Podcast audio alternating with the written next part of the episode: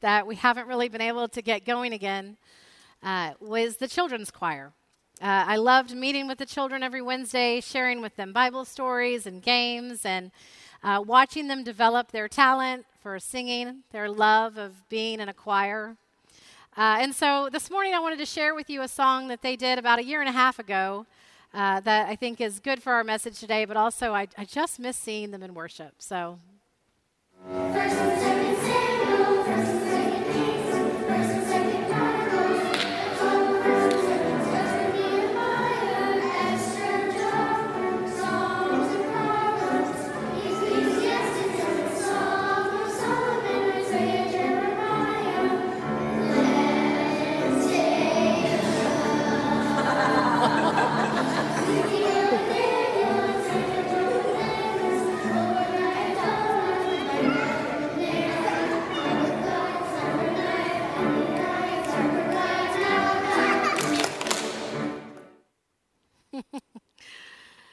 Uh, it's amazing to me. That was only about a year and a half ago, but they've grown so much since then. Uh, so that was the books of the Old Testament song that we were teaching the children. And I told them that when they got to Lamentations, we are going to slow down and really just like whine it out. And they just leaned into that and they really helped us understand that Lamentations uh, is a whine, right? It's all about whining. It's, if you're not familiar with Lamentations, it's not a very long book. It's five chapters, um, and each chapter is a lament, which is a special kind of poem. Uh, and it's a poem of sorrow, of sadness, of pouring your heart out to God. Uh, but it's uniquely Christian because anyone can cry or whine or vent all their frustrations, but only in a lament do we find hope in the promises of God? We'll see as we go through the message today that a lament always turns towards that hope. Its unique purpose is trust. This divinely given invitation to pour out our fears, our sorrows, for the purpose of helping us to renew our confidence in God. I have a preacher friend that I meet with once a week, and we pray together. And we were talking about what we were preaching on this week.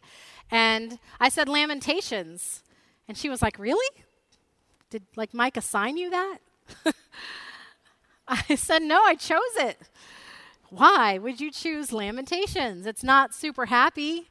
Um, if you are a preacher that follows the Revised Common Lectionary, which is sort of a schedule of suggested scriptures over a three year cycle. Lamentations only pops up three times, I think, um, usually during Lent uh, or Holy Week, uh, but not really often, not like um, the Gospels or Genesis, which pop up a lot. So it's not, you know, something that we commonly preach about. Well, there are a couple of reasons that I chose to preach on Lamentations. Uh, for one, it's not something that we commonly preach about. And I think that it's important uh, that in addition to the praise and the recognition um, of our Christian story, we also include this gift we've been given from God to lament. That God can take all of our angers, our frustrations, our sorrows, and we can renew our confidence and trust in God in that way. I'm also kind of a literary nerd, uh, and there are some really interesting literary things happening inside of Lamentations. Um, and sometimes I think that when we kind of understand the structure of what we're reading, it helps us out, makes a little bit more sense to us. So there are five chapters of Lamentations, as I mentioned. Each lament is a poem. Uh, but a special kind of poem. They're um, acrostic poems. Chapters 1, 2, and 4 um, are acrostic poems. So each line corresponds with a letter of the Hebrew alphabet. So it's 22 lines. Uh, chapter 5 is actually not an acrostic, it's just a poem, but it's still 22 lines because symmetry. Uh, and then chapter 3, which is sort of the centerpiece of the book, and it's what we're looking at today, is 66 lines because it's also an acrostic, but it's in triplets, which is very cool and kind of musical. Uh, so each the first three lines are with the first letter, and the second and third, and so on and so on. uh, until we get through the 22 letters of the Hebrew alphabet. So that's just really neat. Kind of some nerdy knowledge for you to take away with you today. uh, and then I also chose to preach on Lamentations because it has that incredible message of hope found in God's promises. And hope was really where I started. Uh, so I know it, that seems weird that I'm proclaiming that there is a message of hope found in this book of whining. But Lamentations was written by the prophet Jeremiah um, during a particularly dark period of history for God's people. So picture it Judah, 586 BC. The Babylonians have captured the city of Jerusalem. The king and all of the priests and skilled laborers have been exiled to Babylon. All that's left are the servants, uh, the peons, and the peasants uh, who are now slaves to the occupying forces. And it is with these people that Jeremiah chooses to stay, to minister to them in this time of their nation's suffering. So, chapter 3 is basically um, the suffering of the nation of Judah portrayed as one man's suffering. So it could be that it's Jeremiah's emotions and feelings about it, or just some unknown person's record. Uh, but really, it's the personification of this whole nation and the suffering that they have. And then in, he says that he's bereft of peace, that he's forgotten what happiness is, even. Um, just verse after verse of this pouring out of frustration and deep, deep sorrow of the circumstances that this nation finds itself in. But then in the middle, like a break in the clouds, we read Lamentations 3 21 to 24. But this I call to mind, and therefore I have hope. The steadfast love of the Lord never ceases. His mercies never come to an end. They are new every morning. Great is your faithfulness. The Lord is my portion, says my soul. Therefore, I will hope in him. You see, a lament imagine looks at the world through a biblical lens. Because as Christians, we know the long arc of God's plan creation, fall, redemption, and restoration. So, no matter how much whining and sorrow and frustration and anger gets poured into a lament, it always moves toward this message of hope, of restoration that stands in the promises of God. Perhaps you find yourself bereft of peace. There's plenty these days in our world to lament about. There's plenty of brokenness. Between the pandemic and the problems that that has caused for mental health, unemployment, income loss, the stress that it places under for students and teachers, and just our world in general um, and just the division that it can cause between the way people approach it. Toss in some struggles for racial equity, political divisions, a sense of disillusionment in our land, and like the people of Judah, we might be feeling like strangers in our own land. We may feel like everything is just upside down. So, if you're feeling like that, first I would say, that's okay. If Lamentation, Lamentations teaches us anything, it's that it's okay to not be okay. Jeremiah whines for like 135 of the 154 verses in this book. The bright spots are few. but that lament takes a lot of faith and strength. It shows a remarkable capacity for coping and strength that I think can only come from a deep faith in God. laying out the messy struggles of your soul, having an awareness, doing the work to really be aware of what your soul is struggling with, going to God for help, takes trust. It requires us to be vulnerable. A lament turns toward God when sorrow tempts you to run from Him. Last week, Mike mentioned how angry he was with God when, as he finished seminary, his dad was diagnosed with cancer. I was in a similar situation once where I was very angry, frustrated, and confused with God.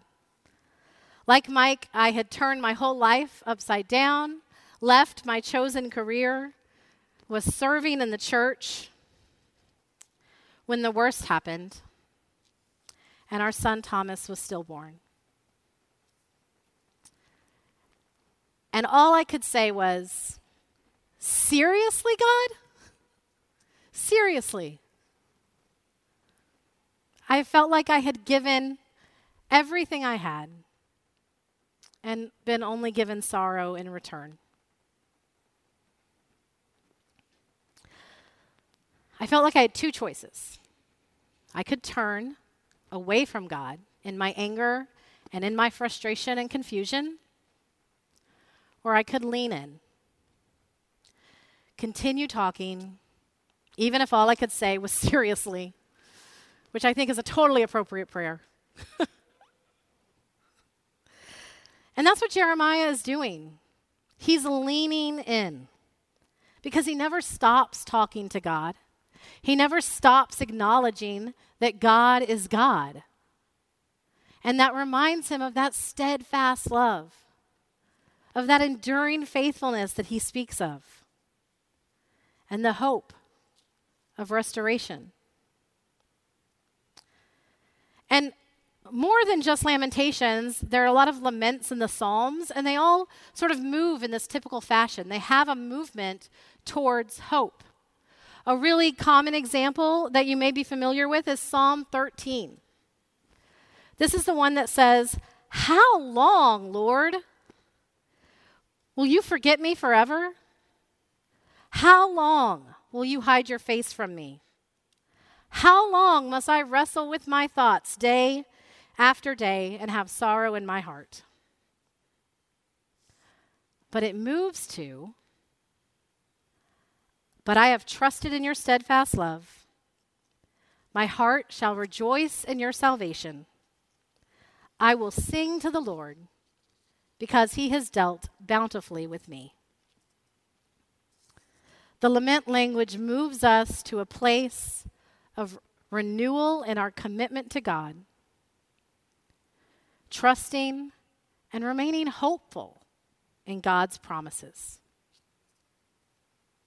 Now, that doesn't mean that all of our problems melt away or that the present realities of the world don't still exist. It doesn't make the brokenness go away.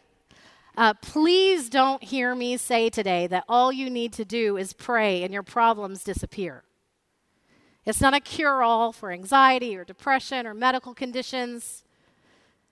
We still have to seek out other options like therapy and medication. In the times that I was talking to the Lord, I also went to grief counseling. It's important that we have this holistic approach. But prayer and spiritual disciplines can be a big part of that. The language of the lament, the lesson for me, is that it's okay to have a pity party, but don't get stuck there. We have to find our way back to that hope. And so I think it's important to pay attention to what you're feeding your soul. I'm talking about what you're reading and what you're absorbing. What sort of filter do you have on your perception of the world? If you find that you are constantly surrounded by negativity, check your filter. Maybe choose a different one. If everything is reinforcing your belief that we are headed to doom and destruction and that there, there's no hope, change up your intake. Instead of a daily dose of social media and cable news, try a daily dose of devotional and scripture. Speaking with friends, seeking wise counsel. Perhaps keep a gratitude journal or just be mindful of when positive things happen, where God is working in your life. One of my favorite spiritual authors, Henri Nouwen, wrote Joy does not simply happen to us. We have to choose joy and keep choosing it every day. And I think the same is true of hope. We could substitute the word hope for joy in that quotation. We have to choose it. We have to look for it during those times when we are stuck in a season of sorrow. And you can find it all around you. It's actually one of the reasons that I wanted to talk about hope today, because I knew it was Scout Sunday, and that we would have these examples of youth who are devoting their time to service and reverence with us this morning. They give me hope. I don't know if you paid attention to the Scout law that they said earlier but these 12 characteristics that they have pledged their loyalty to are great. They're characteristics that I would want in any leader. And so it gives me hope that these are our future leaders and that this is how they're pledging to live their lives. I spent a day yesterday with a group of Cub Scouts from Pack 921, teaching them the God and Family Religious Emblem class. And it was a very rowdy group of fifth grade boys, all boys. But they gave me hope because they were excited to learn about their faith, to know what they could do to strengthen it. Those of you who are leaders working with our youth, not only in Scouts, but also as teachers or members of the community, Sunday school teachers, you give me hope because you're choosing to invest your time in them. Because for me, if I want to change the world, I'm going to start by walking down the hall to the Sunday school class and working with those kids, with any kids, to help them understand the steadfast love and faithfulness of the Lord. To teach them that that means that they should love others, care for their community, respect people who are different than they are, instill in them the virtues that will make a better tomorrow for all of us.